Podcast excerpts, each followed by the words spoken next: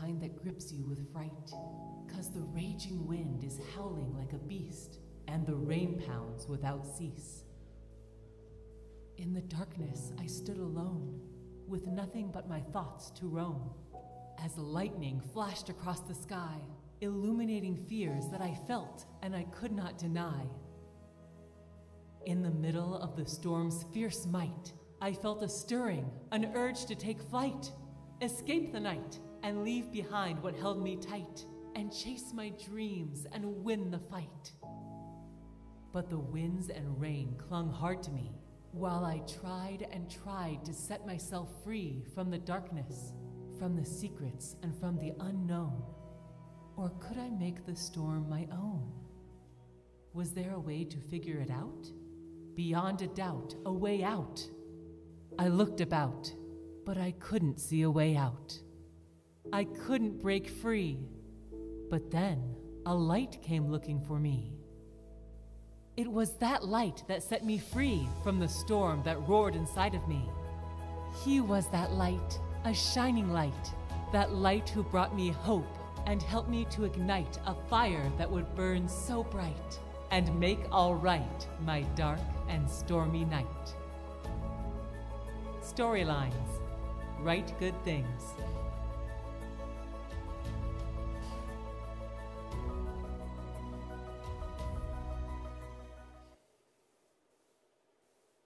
Well, this morning we want to look at a story, actually, stories of four people, four regular people, four people very much like you and I, two men and two women who actually were all part of the same friend group. They were four friends who experienced life together, but they are also four friends who experienced an incredible tragedy together and yet individually. See, there was actually a fifth friend who was part of their friend group. In fact, that was the friend who kind of brought them all together. He, he was the common thread. But that fifth friend died unexpectedly. And it wasn't just that he died, he had actually been murdered. But before we discuss the details of this story, I thought it would be good for us just for a few moments to introduce these four friends so that we know a little bit about their story going into it. The first one was named Pete. He was one of the dead man's closest friends. The two did just about everything together. Pete was married, the, the, the victim was not, but, but they spent as much time as they could together. Pete was a laborer, actually worked in the family business along with his brother. Pete was a guy with a lot of personality. You knew when he was in the room. He was fun to be around, he was passionate. Some people thought he was a little bit opinionated, maybe he was a little unpredictable, but hey, he had a good heart. That was Pete. Then there was a second friend, her name was Mary. She was also a close friend of the victim. She was a person of some means, which was a little bit surprising when you knew her story and her, her backstory. But her friend, the victim, had helped her overcome all that. He had reached out to her when everybody else had given up on her. He was the one who saw something in her, and he made a huge difference in her life. She would be forever grateful, and she would be forever loyal. The third friend was named Tom. And he was probably not the first guy that you would notice when you walked into the room, unless Tom's brother was there. And then you would realize that Tom was actually a twin. And actually, he went by that nickname. They just called him the twin. And maybe not a flattering nickname either, because it's like, hey, this is your brother, and then this is you, the twin. And so, while his brother was maybe more of a lead guy, he was more of the background guy, but he was a thinker, and he was the one who kind of studied things and, and kind of thought through things, and he was the one who might ask a question. Some would describe him as cautious and thoughtful. There was one other friend, her name was also Mary. She was a little older than the other three. In fact, maybe old enough to be their mother because actually that's what's her connection to these other three friends. It was her son who was friends with them, and she got to know them through her son. And anyhow, these four people knew each other, and on various occasions they spent time together. And so hopefully it's a little bit helpful as where we're going to know a little bit about these four friends. But we need to talk about the victim as well.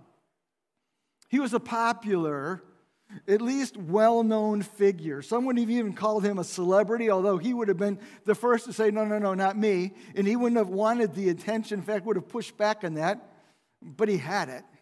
Interestingly, he was a polarizing figure. A lot of people loved him, some people felt the opposite, but nobody really felt neutral about him. But one thing you could say about this guy, the, the fifth friend, he was the real deal. He was authentic. He, he, he was who he said he was, and, and what you see, what you saw was what you got. And for his friends, it was really hard for them to understand why anybody would dislike him. And yet other people felt anger towards him and, and maybe some jealousy.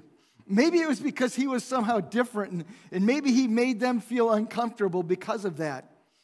He did have some definite beliefs, and not everybody agreed with those beliefs when he shared them. Maybe it was that those people felt threatened by him. But there have been some confrontations, there have been some animosity, at least in one direction. And then one night, things got a little bit out of hand. His detractors decided, or decided to take him down. So, so they rallied the troops and, and they spread some lies and they got people riled up and they pulled together a posse, a, a lynch mob. And they went out that night in search of this man who they considered an adversary and they found him and they dragged him into town where he was surrounded by this crazy mob by that point, and they were hurling insults and accusations, and they even brought in some civil authorities, and they conducted a quick trial where he was condemned, called guilty. It was all to make things look legitimate and legal, but it was really just vigilante justice. And then they herded him out of town and they hung him from a tree. The four friends had all been there that night, but they were forced to watch from the shadows. There, there's nothing that they could do to, to, to repel and to turn back the crowd. And they watched this scene unfold, and they all had different vantage points and different viewpoints. But they had been powerless to stop it. And they were overcome, I think, by what they witnessed. And they each alone walked home lost in their thoughts, feeling the emotions of the moment, and experiencing incredible darkness. Maybe you recognize those four friends. Maybe their names sound familiar to you. I don't know. But you've surely heard of the victim and his story. It's a familiar one, especially here at Easter, because the victim was Jesus and he was killed by an angry, crazed mob. Mark tells this story in his gospel, and you can see this here at noon. Darkness came over the whole land until three in the afternoon. And at three in the afternoon, Jesus cried out in a loud voice, Eloi, Eloi, Lama Sabachthani, which means, My God, my God, why have you forsaken me? When some of those standing near heard this, they said, Listen, he's calling Elijah. Someone ran, filled a sponge with wine vinegar, put it on a staff, and offered it to Jesus to drink. Now leave him alone. Let's see if Elijah comes to take him down, he said. And with a loud cry, Jesus breathed his last. But if you back up to the beginning of that passage there, that first line, at noon, darkness came over the land. Darkness came with the death of Jesus. And darkness enveloped the lives of his followers. Jesus was dead. The Messiah, they thought, maybe he wasn't. He was in the grave. Their friend was gone, and so was their hope. And they were left to deal with their own personal darkness because they had no idea how this story was going to turn out. And maybe you can kind of put their, yourselves in their shoes as they walked away from that scene, the thoughts that they might have had, the emotions that they might have felt and the darkness that would have wrapped itself around them. But remember, this is the story about his friends. So we want to talk about them today, and we want to talk about what they might have experienced when they walked away, because my guess is that they might have experienced some of the same emotions that you have experienced in your life because the truth is we all experience darkness at sometimes. We all have those moments where inside of us we feel lost, we feel alone, we feel like the world is crashing in, and sometimes we just feel darkness. Now, the Bible actually tells us very little about three of these four friends. The exception, of course, would be Peter. Thomas, Mary, and the other Mary, we don't really know that much about them. But in the case of all four, we actually know nothing about the days that immediately followed the crucifixion. Other than that, they really had no idea what was happening. But this morning, I want to encourage us to actually imagine for a few minutes here. Imagine the trauma Imagine the emotions, the distress, maybe even the panic in the darkness that they experienced. Let's start with Mary. Mary Magdalene. We're not exactly sure where she got that title. We think it may have been Mary of Magdala, which was a, a place that she might have been from. But she was a person with a dark past. The evil of the crucifixion, that evil was not new to her. She had already had encounters with darkness and evil because she had been possessed by seven spirits. But then Jesus one day set her free and her life was changed. She became a follower of Jesus, a disciple, not one of the 12, but one of the close followers of Jesus. And she was actually a woman of means, and we're told in the scripture that she actually helped to support and bankroll the whole operation as Jesus and his followers went through the community. But she had been there that night at the end. She had watched Jesus die, and she was there for the whole thing. Not just watched him die, watched as they took him and put him in a tomb. And then she went home. Where else would you go? To darkness. But I wonder if the darkness that she went home to was actually the darkness of loss. She'd lost a friend. She'd lost somebody that she loved. She lost somebody who had literally changed her life. And maybe you have experienced the darkness of loss as well. You've lost a friend or a family member or somebody that you loved. Maybe it's recently, maybe it's been a while, but even if it's been a while, it's still somehow raw, isn't it? And it's hard because there's that hole there. Sometimes a loss is unexpected or sudden, and sometimes that loss is expected and we, we know what's coming, and yet there's really no way to prepare for it. And you're left with grief, emotional pain, sadness, and it's kind of that roller coaster, isn't it? Where one day it's like, okay, I think I'm finally doing better. And the next day is like, what just happened to me? And maybe as you sit here this morning, it takes you back to a moment, a time, a person that you lost. Others can try to step in and help and encourage you, but they don't really get it, do they? And if we're honest, they're kind of there for a little while and then they kind of go their own way because they have their own lives to live and you're just left there alone. And you're left with an empty place. I recently uh, was talking to somebody who, who had lost a loved one in, in the last year. I was just like, How are you doing? And the response was, well, not very well. But that's how it is when we lose somebody. And you know, there's other ways to experience loss. We can experience loss just by losing a relationship. Sometimes it's a marriage. Uh, somebody rejects us and walks away. Sometimes it's kids who, who drift off and withdraw from us. It can even be friends who walk out of our lives intentionally, who walk out of our lives unintentionally. But as you sit there this morning, Maybe you can relate to Mary who experienced this darkness of loss. Maybe you can relate to Peter. Peter experienced a darkness of his own. He's the one that we're told a little bit more about. Even that last night, what did we know about Peter? Well, he was there at the Last Supper. He, he sat there and ate it with Jesus, and what did he say? He said, Hey, you know what? If everybody denies you, I won't. I'll be the one who stays faithful to you.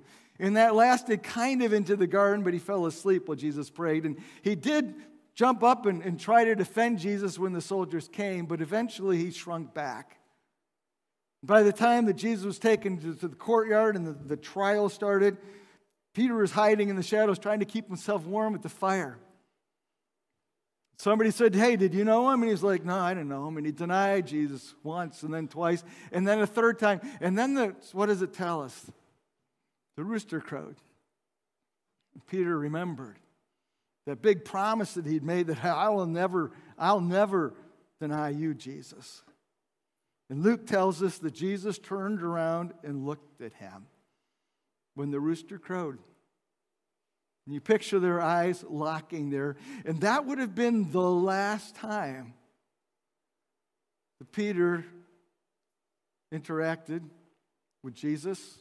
In fact, we're told that he walked away and that he wept bitterly. And why did he weep bitterly? Because he was experiencing the darkness of regret, of failure, of shame.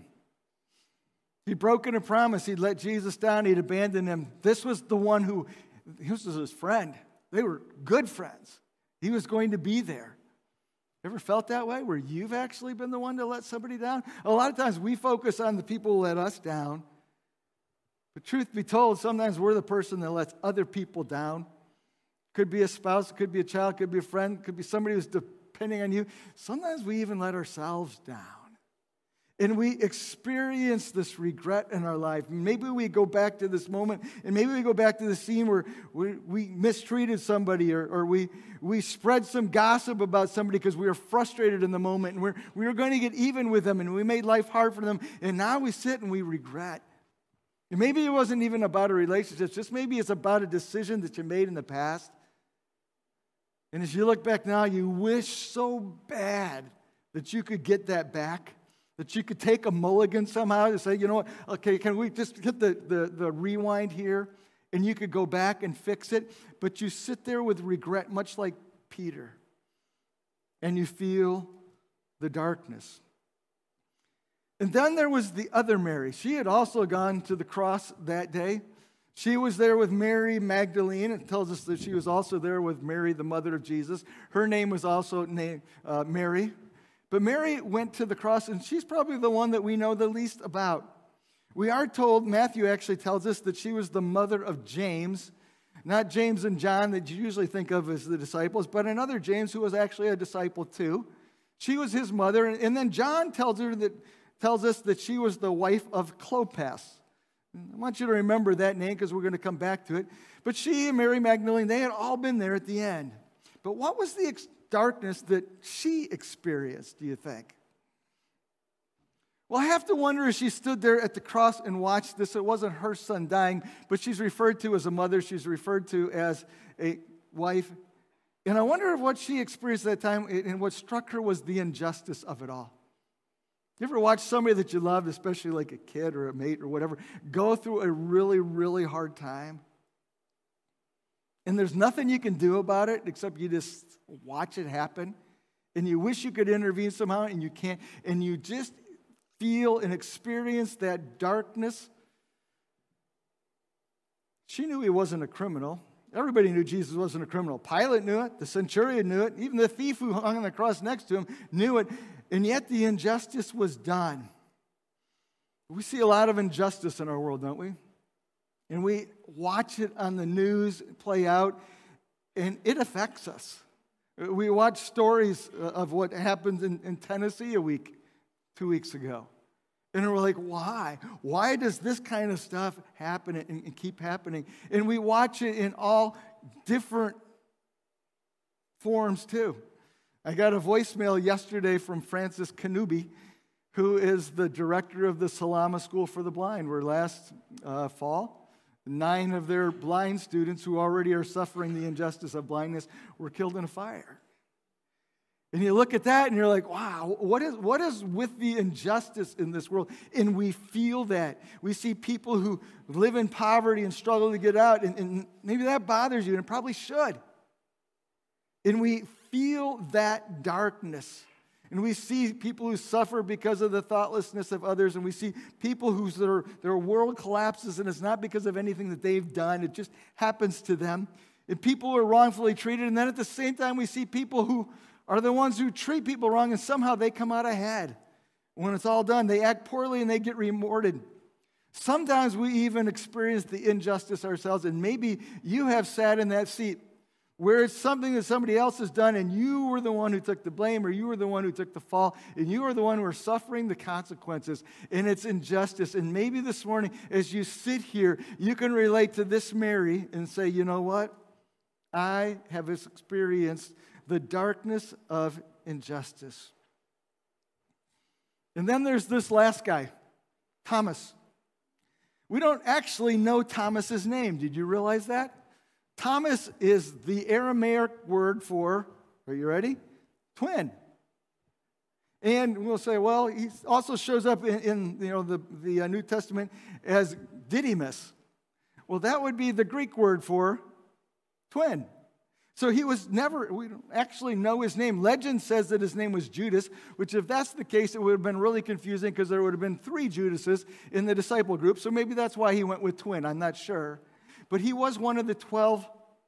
And we don't see or hear much of him, other than a couple times in the book of John, he speaks up. Because he seems to be the one who kind of takes everything in and then makes a statement or then asks a question because he's trying to understand. He seems to be a thinker, or we call him sometimes a doubter, especially after the crucifixion. We don't even have any record of him that night making it past the arrest. We don't know if he went to the trials, the crucifixion. But we do get an idea of what his darkness was. His darkness was doubt. See, Jesus was supposed to be the Messiah, and yet he never set up the kingdom. In fact, he'd just been killed. The Son of God had just died, and that didn't make any sense. So maybe he'd gotten it all wrong. And my guess is that Thomas' faith was shattered, and as he walked away from the scene, he was just shaking his head, like, believe this? Why? I obviously got this all wrong. And I wonder if he didn't walk away at the same time feeling like, Jesus, man, that was a big letdown. And even when the disciples later told Thomas that Jesus had resurrected, they was like, nah, there's no chance.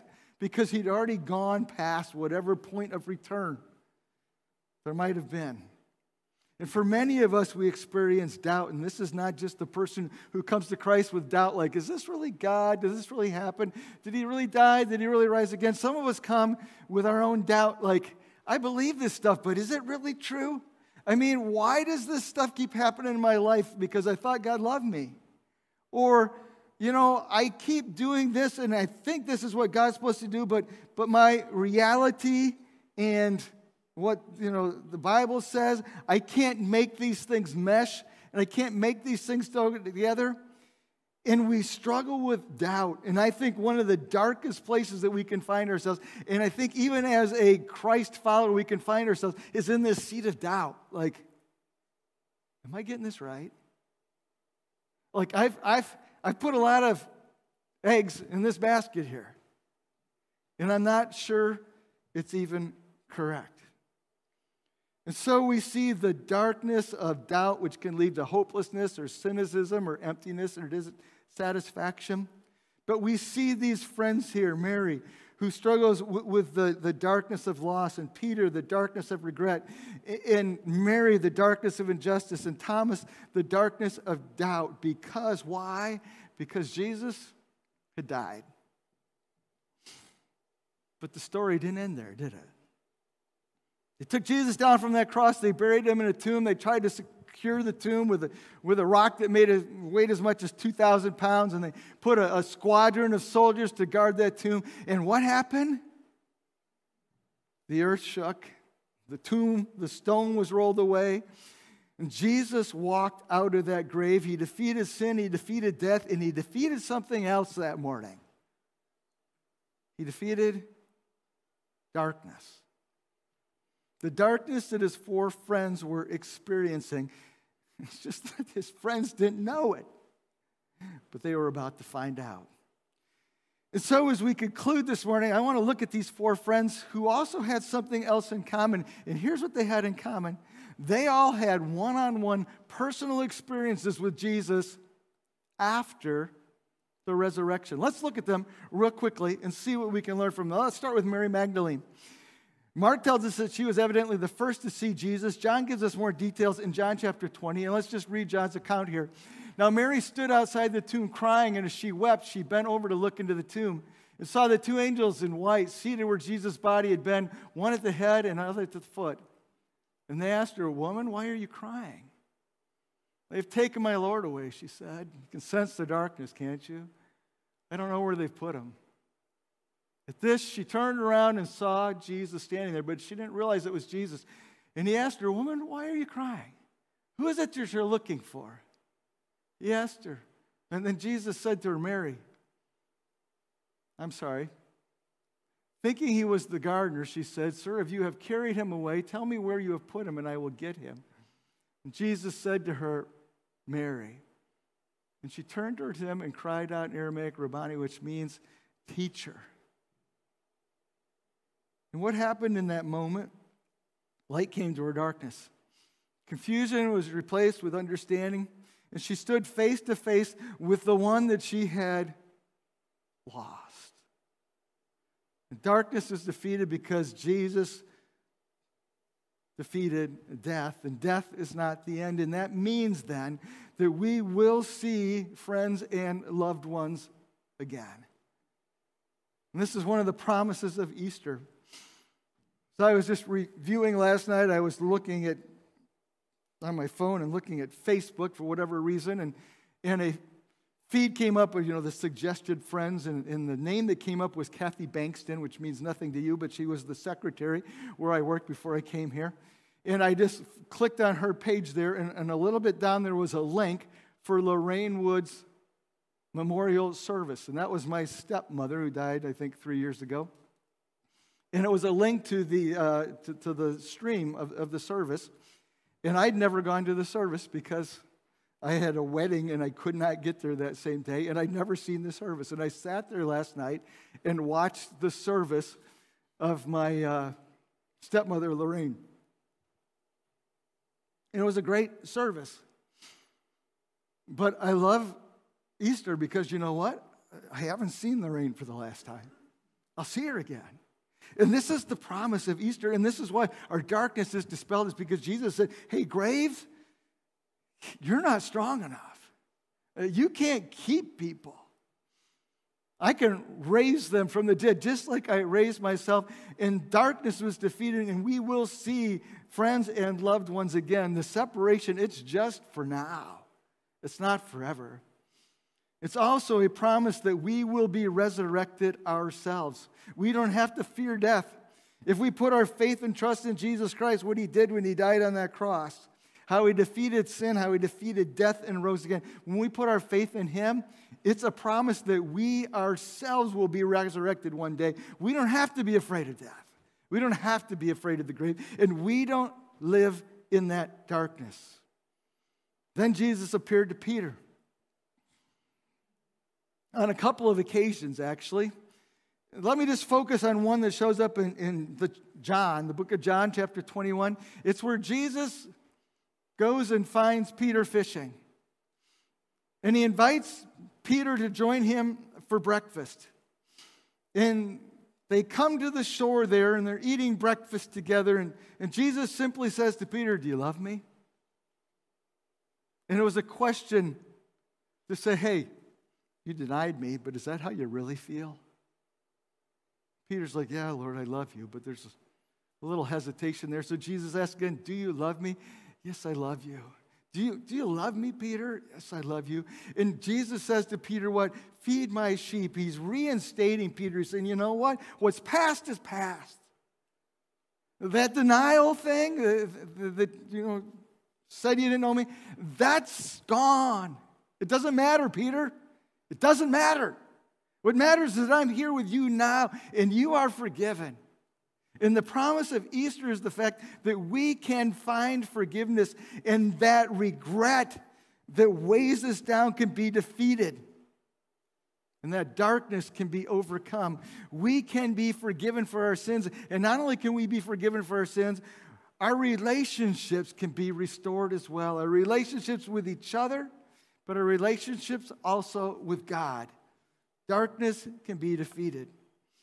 And then we see Jesus appear to the other Mary. Her story is told in Luke chapter 24, we think, and I'll explain here. This is where Jesus, on the same day that he was resurrected, was on the, well, we'll read it here. Now, that same day that he was resurrected, two of them, two of the disciples of Jesus, not the 12, but some of the closer followers of Jesus, were going to a village called Emmaus, about seven miles from Jerusalem. They were talking with each other about everything that had happened. And as they talked and discussed these things with each other, Jesus himself came up and walked along with them, but they were kept from recognizing him. He asked them, What are you discussing together as you walk along? And they stood still, their faces downcast. One of them, named uh, Cleopas, asked him, Are you the only one visiting Jerusalem who doesn't know the things that have happened there in these days? What things? Jesus asked. About Jesus of Nazareth, they replied. He was a prophet, powerful in word and deed before God and all the people. And if you'll back up a slide there. It says one of them, the disciples, there's two disciples there. We're only given the names of one of them. A guy by the name of Cleopas, or what a lot of scholars believe his name also could have been Clopas, just alternate spellings of that same name. And if you remember, I said earlier there's a name to remember here. Somebody was the wife of Clopas, it was Mary. And it's very possible, and many scholars believe this too, that these two disciples that were walking down this road were a husband, Clopas, and his wife, Mary. And what were they discussing? They were discussing the injustice of the crucifixion. And what does Jesus say to them? And you can read this on your own if you like. He said, No, no, no, you don't understand. And he actually rebukes them. He says, He had to suffer. The Messiah had to suffer. The prophet said so. Why? So that justice could be taken care of. So all the injustice of the world could be heaped on him as he died on that cross. And it was a statement that day that the darkness of injustice could be overcome. Injustice had been cared for. And whether you're grieved by the world of injustice that you lived in or whether that you are experiencing justice yourself, you can, experience, you can escape that darkness and know that all of that injustice Jesus died for. And it was unjust that he died as an innocent man, but it was just that the sins of the world be punished. But Jesus is saying, I'll take it, I'll take it. And all that injustice he took in himself. And it's a statement also that justice will ultimately prevail. And we look at a lot of the wrongs in the world and we look at a lot of the wrongs in our lives and we're saying, will this ever be okay? Yes, it will be. And that's the promise of Easter. In darkness can be overcome. And then Jesus appeared to Thomas, and this was a week later. This story is told in John chapter 20, verses 24 to 29. We can read this here. Now, Thomas, the twin, also known as Didymus, the twin, one of the twelve, was not with the disciples when Jesus came. So the other disciples told him, Hey, we've seen the Lord. But he said to them, Unless I see the nail marks in his hands, and put my finger where the nails were, and put my hand into his side, I will not believe. A week later, his disciples, Jesus' disciples, were in the house again, and Thomas was with them. Through the door, or though the doors were locked, Jesus came and stood among them and said, Peace be with you. And then he said to Thomas, Put your finger here. See my hands. Reach out your hand and put it into my side. Stop doubting and believe. Then Thomas said to him, my Lord and my God. Jesus told them, Because you have seen me and you have believed, blessed are those who have not seen and who have yet believed. And Thomas, the darkness of doubt was lifted in an instant, instance. And the promise of Easter is this that God is okay with our doubts. Jesus is okay with these doubts. And when Jesus comes to Thomas, he doesn't really rebuke him. He just says, Hey, I know you're struggling here. Let me show you something. And when we struggle with our doubts, that's not a threat to Jesus. He knows that. He understands that we're going to struggle with that. In fact, that last verse says, What? Blessed are those who have not seen but yet believe. There's going to be some of us who don't get to see. We weren't there that day. And yet he says, okay, I'll help you. I'll help you in this doubt. And Jesus is okay with our doubts. And Jesus also makes the statement in that moment that we can live with assurance. Jesus was who he claimed to be. He did what he promised to do. He died for our sins, as was required, and he rose again. And we can be assured of that. That's what Easter is all about. And so we have the story of four friends who experienced this incredible tragedy where they watched this person that they loved die. In the experience of walking for at least a couple days in darkness, what I would call the darkness of the soul. Mary Magdalene walked in the darkness of loss. Peter in the darkness of regret. Mary, the mother of James, the wife of Clopas, in the darkness of injustice. Thomas in the darkness of doubt. We have the story of four friends who, after the resurrection, had a personal encounter with Jesus, who one on one with them said, Here, let me deal with, let me deal with your loss. There's no loss here. Let me deal with your regret. We can move past it. Let, let me deal with your injustice, okay? God is just, it's going to be okay. Let me deal with your doubts. Let me assure you. But don't miss this. They had these encounters with Jesus not because they went looking for him, he went looking for them. And that's the story of Easter. The story of Easter is Jesus who goes looking for us as we struggle with our loss. It's Jesus who goes looking for us as we deal with our regret. It's Jesus who goes looking for us as we struggle with injustice. It's Jesus who comes looking for us as we flounder in our doubts. There's one more story to consider this morning. And that story is yours. And maybe as you look at your story, you can relate to one of these stories and say, oh, that's, that's where I am right now. In these stories, you know, if you're a Christ follower, you're not exempt. But the story of Easter is that Jesus is coming looking for you because he wants to take that darkness away from you.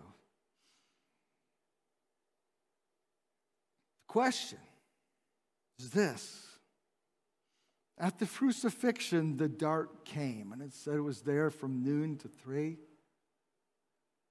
That was the physical dark.